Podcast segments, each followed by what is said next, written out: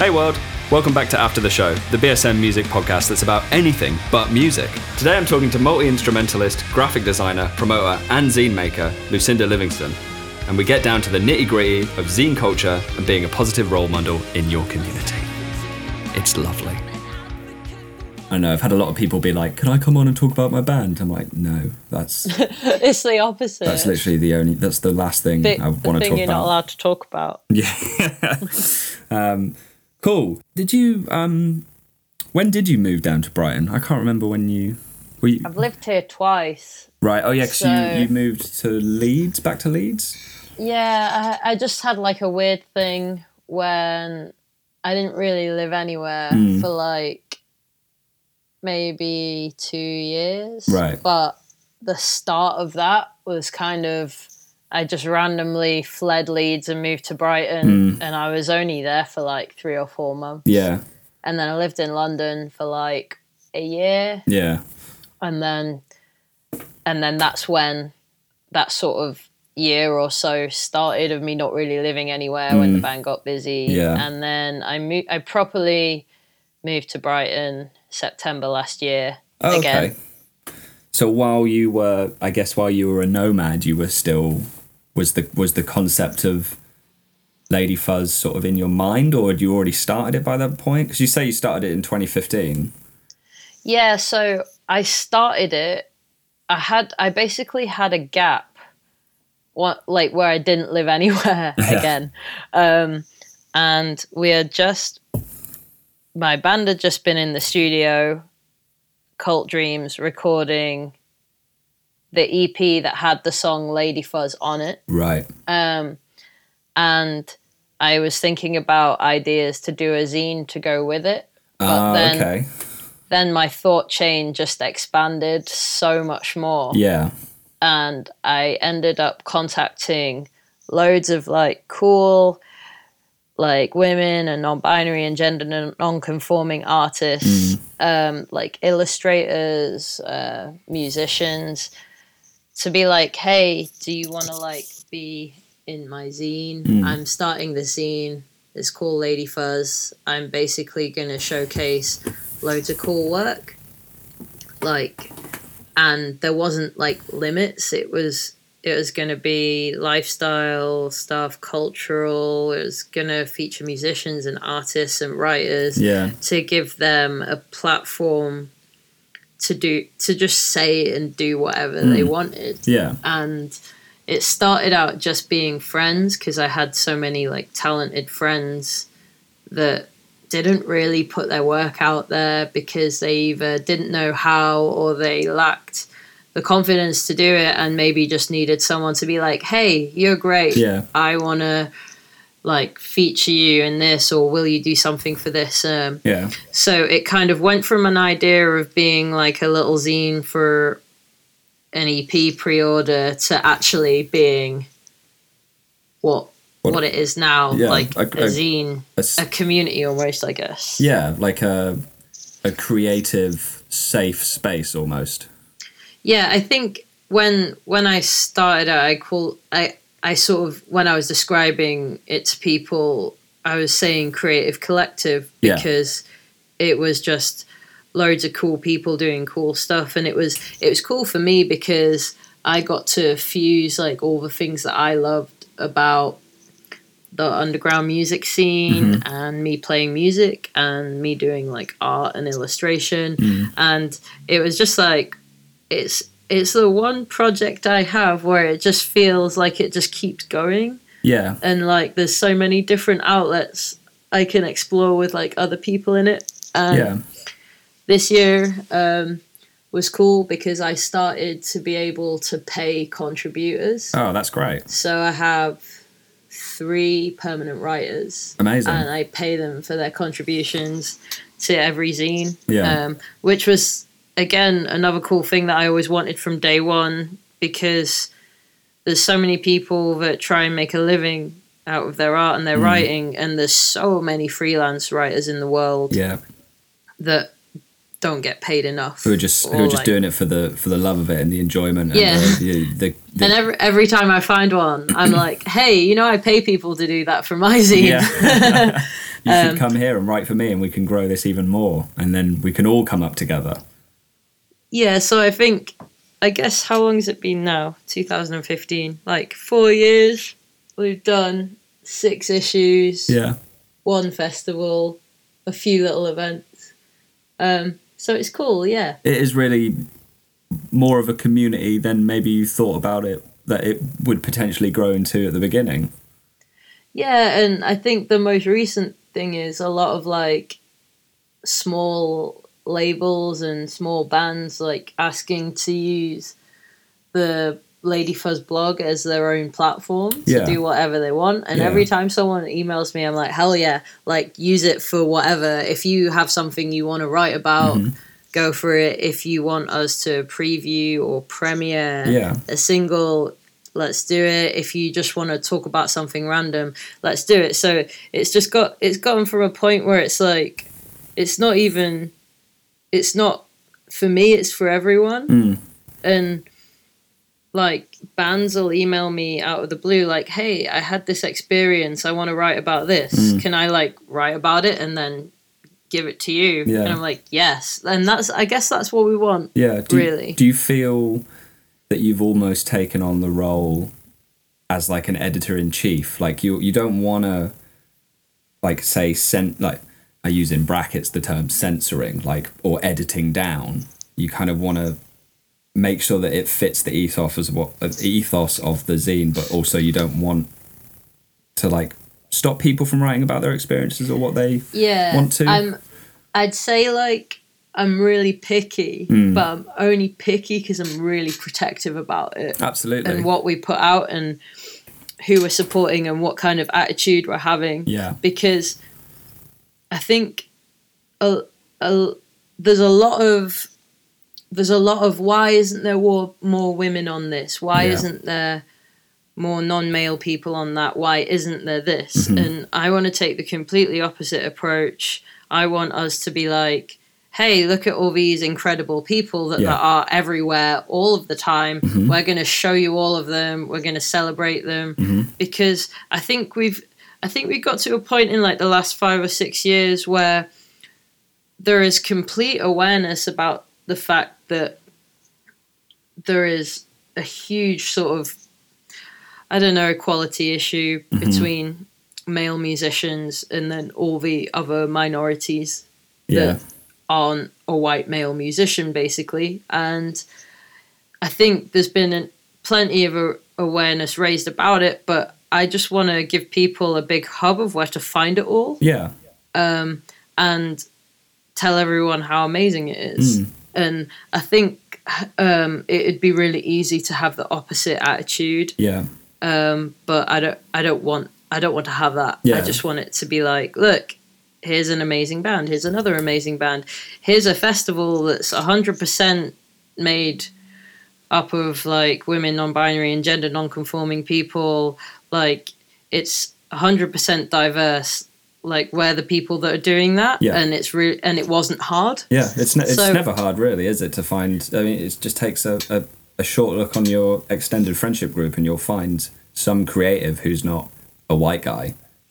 Yeah, and there's loads of people who've got loads of work to do, and I talk about it all the time. Yeah.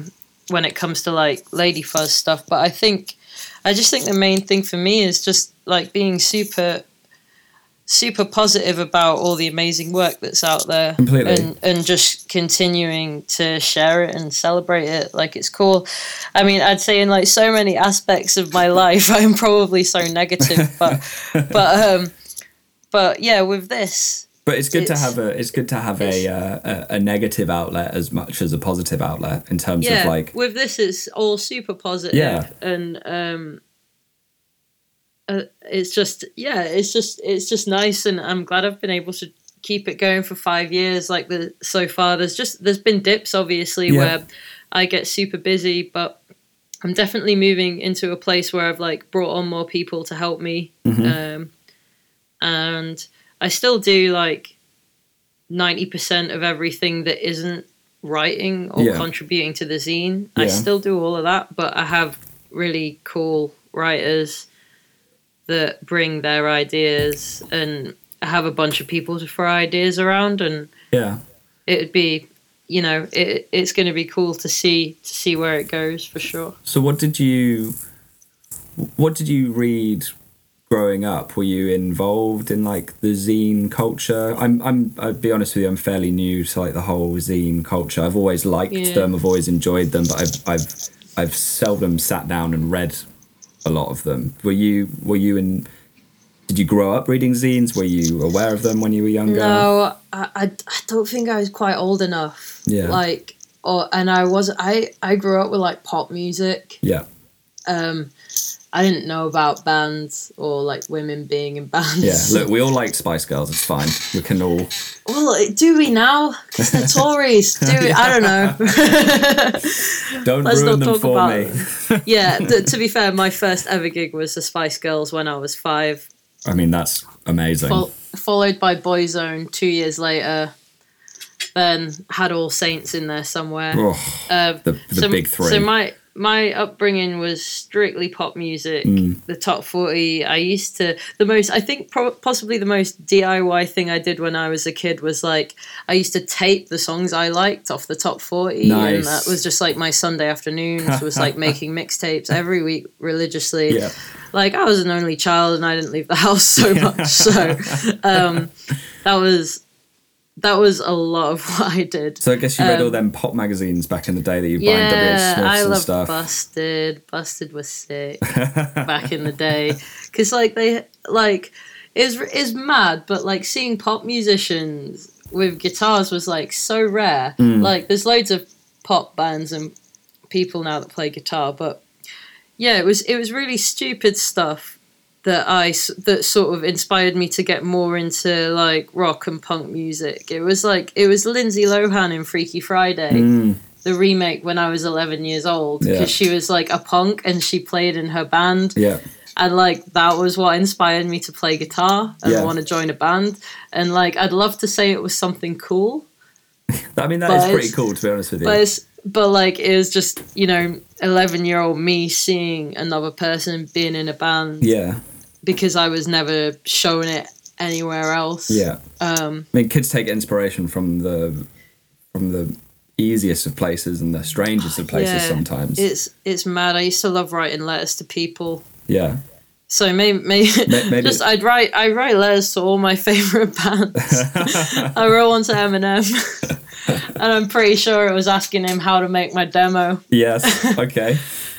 So yeah, I did like really stupid things like that as a kid because like that was all I knew. It was just like my bedroom, CD singles, taking stuff off the radio. Yeah.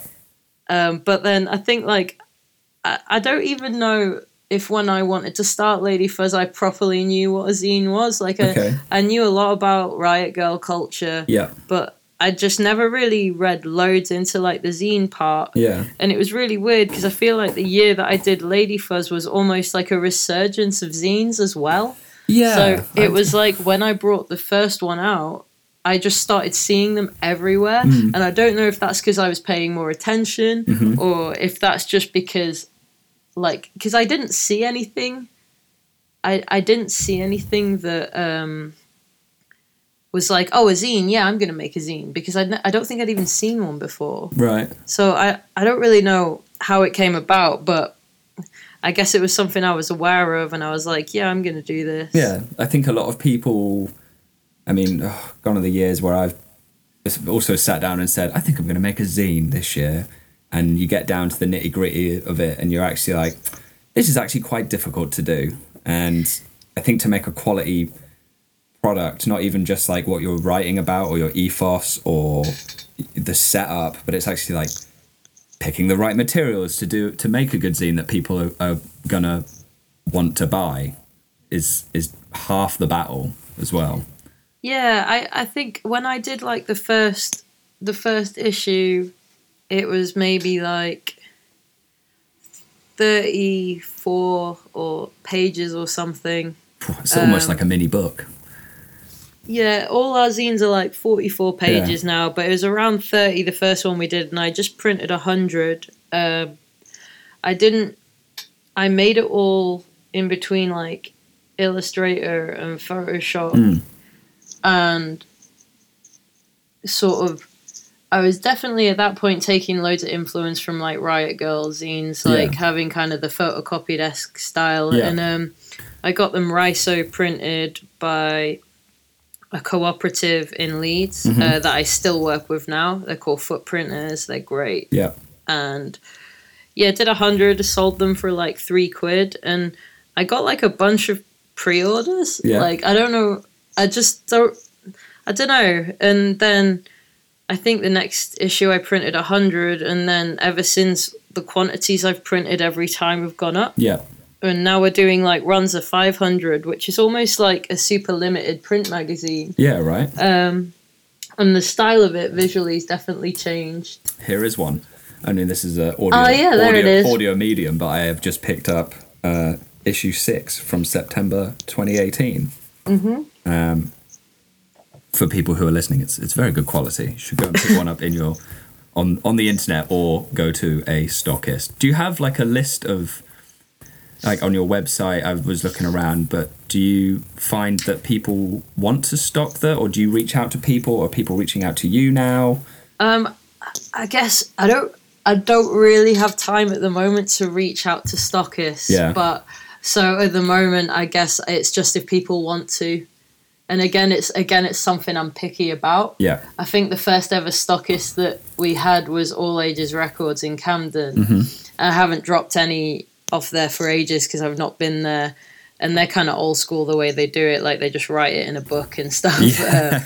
How many did you sell? In the book it says 2, maybe 3, I don't know. Yeah It's kind of like that. So that was like the first one, and then I think the second proper stockist I had was probably Specialist Subject, and Kay came up to me and was like, we want to stock it, because they'd also started stocking a bunch of stuff when they opened their shop in the Exchange. So that was cool. And then now we have like a bunch of random places, and a lot of them are just like little collectives in Europe that have them on the merch table when they run a show. That's cool. I've got like 6131 Records have a handful of copies in their store, which is cool. Mm-hmm.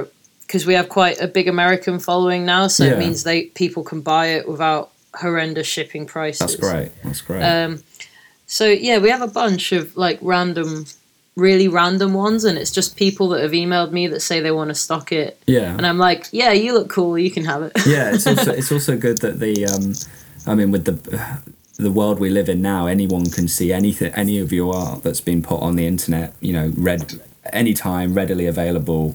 But it's nice to know that there is physical copies of a community-based zine in different parts of the world that people actually can read and absorb and take influence from and direct their lives towards that. For sure. I used to for the first 2 issues, I did digital copies. Oh, okay. And then, so you could buy it digitally for like 99p. Nice. And it was like a PDF download. Yeah. And then I think we got to issue 3, which was, at that point, it was my favorite one we'd ever done. Yeah. Like, I loved how it looked. I felt like I'd finally kind of nailed what it was. Mm-hmm. And then I was like, you know what? Like, this is a punk zine. It doesn't need to be digital. Yeah. It's not meant to be. Well, you checked yourself there a little bit. I was like, people shouldn't be reading this, like scrolling through a PDF on their computer. Yeah, come out and buy it. That sucks. And I was just like, I like spend so much time on the design and the edits, and then it's really beautifully like RISO printed by this cooperative. It's like, it's not digital. No. And I was like, cool, never doing that again. Yeah. And yeah, now it's just a print zine. The other thing we don't do is we never put the articles online either. Ah, okay. So like, if someone says something really cool, no one, only 500 people will know about it. Yeah. If we're doing runs of 500. Yeah. So you say you do all the design work yourself. I know that you obviously do more now. Yeah, do all the layout, and then I'll do the editing of the articles, and then one of my writers, Kaz Scattergood, she is most known for doing like Girl Gang leads. Mm-hmm. She is an amazing copywriter. So when I've laid it all out, she like proofs everything for me. Yeah. And because like with a lot of the interviews or like loads of stuff, like it's so easy to miss things. So I finally actually have someone to proof it now, which I never did. I have the same issue with the newsletter that I do for work. I feel like I read it like 4 or 5 times and you're like, yeah, I'm ready for that. And then you send it off and someone's like, you've missed an entire word here. And you're like... Yeah, for me, with anything like mailing list wise, I just never even bother. I'm like, I'm going to write it once and read it. Yeah. But if I read it more than once, if there's a mistake in it, I won't see it anyway. Yeah, it's almost like the more you look at something, the more it doesn't look right. I wasn't made for... like writing copy and checking grammar. No, unfortunately. I think I'm too dyslexic to do those sort of things anyway. Like learning the different grammars, I can't even, I can barely even talk about it. Grammars. Yeah, I don't know. I think as well, like everything that you read in Lady Fuzz is like super conversational. It's super chill. It's not very formal. And Kaz is really good at just picking out like odd bits that will read better in a slight different way. But not completely changing everything everyone said. Yeah. Another one of my writers is Ren Aldridge from Petrol Girls. Uh-huh. She's an incredible writer. Like she's done some really cool stuff over the last few years. So I was like well pleased when she wanted to do it. Yeah. Because I knew we'd have some really cool articles to come from her. Yeah. For sure. It's good that the community vibe is already, like you're saying, put into the work. Like the editing's not too hard. It's super conversational. Like it's got this, I mean, I don't want it to sound like weird, but a friendly attitude when you read it and when you purchase the copy. Like it doesn't seem like, you're saying it was super limited, like a limited magazine, but it doesn't feel limited. It feels like anyone could read this. Like it's good to share around. It's supposed to be shared. It's supposed to be given to people. I'd really like to think that was a thing. Like, I'd love to think that, like, people buy it and then after they've read it, they give it to someone else. Honestly, I'm, like, 90% sure that's not true. Yeah. But, if you have one or if you do buy one and you read it and then put it on a shelf and you're not, like, a collector, if you're like me and you're super ruthless about your belongings and you just chuck everything out, it'd be cool to give it to someone else, for sure. Donate it to somewhere, put it in a venue, give it to someone. Yeah, I love stuff like that. Like, I left copies at the Civic Media Center in Gainesville last time I was there during Fest last year and stuff like that.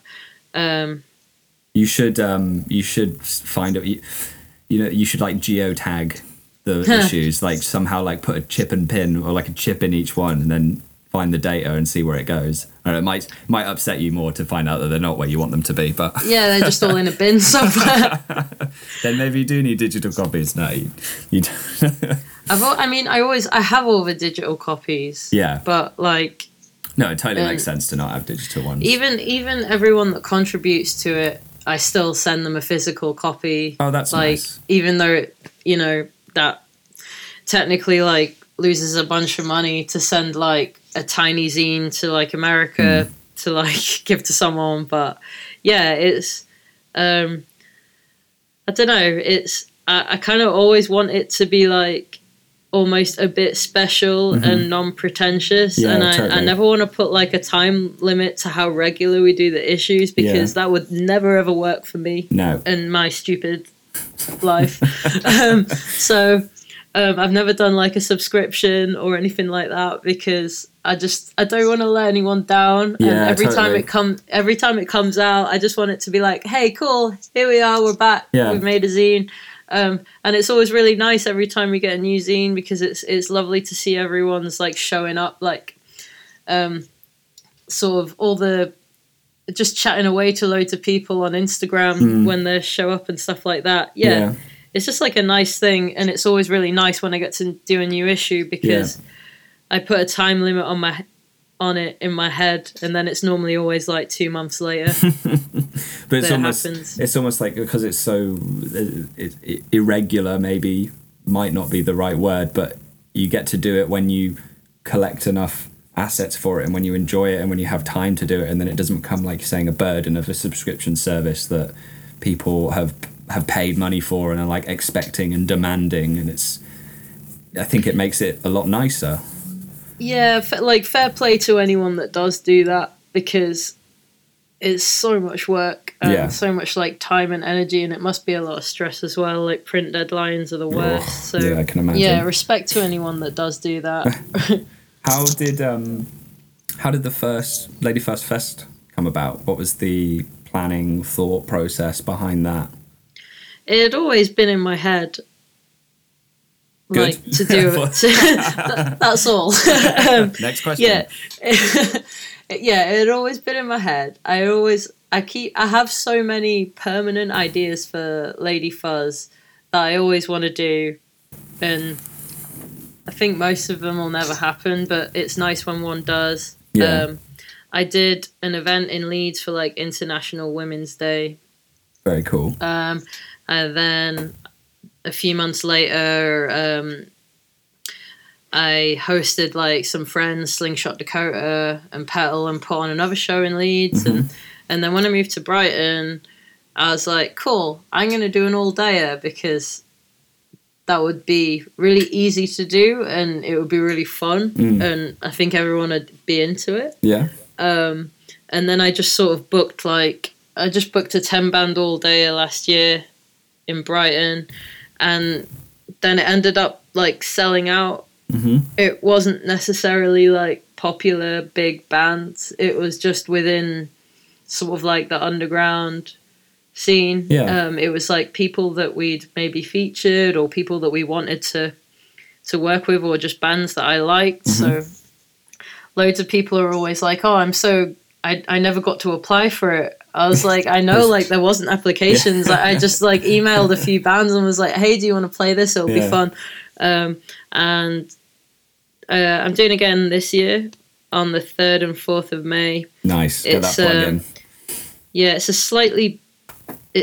We've gone like a little bit bigger. We've taken like the tiniest step up. We're doing it a night and a day event. And yeah, I'm really looking forward to it. Oh my God, I just looked at the date. It's like in 2 weeks. Yeah. Just for an edit note here, this will be coming out afterwards, after the festival. Cool. So we put on Lady Fuzz first. Hopefully it went okay. But yeah, I think just always the idea that I have is that every time we do a zine or something, we'll make it cooler or better than the one that came before it. Yeah, natural progression. And that's kind of, I guess that's just kind of always the way I want to go with it, because it's all never ending. Yeah. If you put an ending to it, then you might not be able to achieve what you want out of it. Or if you say, like you were saying before, like there isn't any time on it because you are busy in your day-to-day life, be it with band or with other graphic design work or just general life. You need to reach for those goals when you have time off and do the crazy ideas that you want, like how I work for BSM and we do some silly stuff every now and again. Because I've done something super stupid and indulgent that we haven't brought out yet for Lady Fuzz. Okay. And I don't want to say it now, just in case like I don't get my shit together and it doesn't come out by the time this podcast is out. Yeah. But like, if you just imagine like the silliest, most extravagant product that a punk zine could make. Bath bombs. Not quite, but like, you know, actually it's probably really easy to guess if you know me and you know what I like, but I'm going to let the listeners guess. You know how like Alcopop, like they made a bike once? Did they? I've heard stories and they're just... Like, I feel like maybe we've slightly we're turning into that in some respect of just doing like random stuff. But no, it's been cool for the zine to get like slightly more well known. Yeah.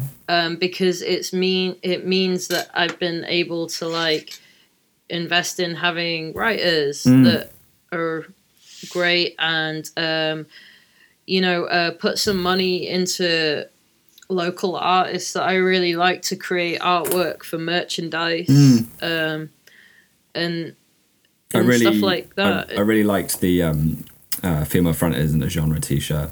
I think that's a really good statement on a shirt. I almost did it for my band. Yeah. As a band t-shirt for merch. Mm. And I was like, no, this is a Lady Fuzz t-shirt. Yeah. And it's sometimes it's real, as you can tell from what I was saying before about how it started as an idea for my band and then ended. I feel like there's so much cross-contamination in my mind between all of the things that I have going. Yeah. And sometimes it's really hard just to point them all in the right direction. Does Conor ever get upset that some of these ideas are not cult dream ideas at the end of the day, or does he just joke around with you and say, "Oh no, not at all"? I think the only thing we have that with in Cult Dreams is songs, right? Because I'll write a song and then I'll think it's like not a Cult Dreams song. Yeah, I'll be like, yeah, that's just one for the solo record that's never gonna happen. And then I'll just throw it in to like a set live, like if we have a bit of extra time, and then Conor will be like, hey, that's a Cult Dream song, you know. And I'm like, no more secret songs. Yeah, no more secret songs. And then I'm like, oh, okay, so do you want that one? And they'll be like, yeah. And we have that with one of the songs on the new record. I guess, like, I don't know if other people have this where, like, there's just an element of confusion to everything you do. You're like, is this for this or is this for this? I don't know, but I'm making it. So it's like, yeah. It is cool that there's tabs in the back of this one for dough. There's tabs in other books. I think it's just really good. Like, I genuinely have enjoyed reading this, and I think it's. I can't say much more. I've just really enjoyed reading it and like opening my mind to a little bit more. Yeah, I mean, I guess like this particular issue was probably like the biggest one we've done. And it was, I think this is the one I was most happy with, like the balance of everything that's in it. Yeah, for sure. So go on, sorry. I was just going to say that was like the first one I've done with like having a few writers that I pay as well. Yeah, sure. What is the what's the future this year? What's the plans, the goals, the aspirations? So yeah, we have Lady Fuzz Fest coming up in a couple of weeks. There should be like a zine following that. I'm finishing that off this week, and then hopefully it'll go to print. No by print like deadlines. The end of the week for sure. Then after that, I'm not so sure really.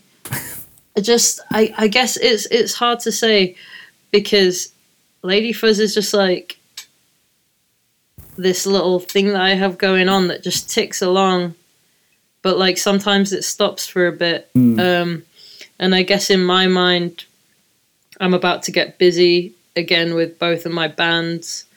So I'm not going to commit to doing loads apart from just starting up another issue when I have the time. And I think I'm, after this next issue, I'm bringing like another writer on board, so I'll have 4 now. Awesome. Which is cool.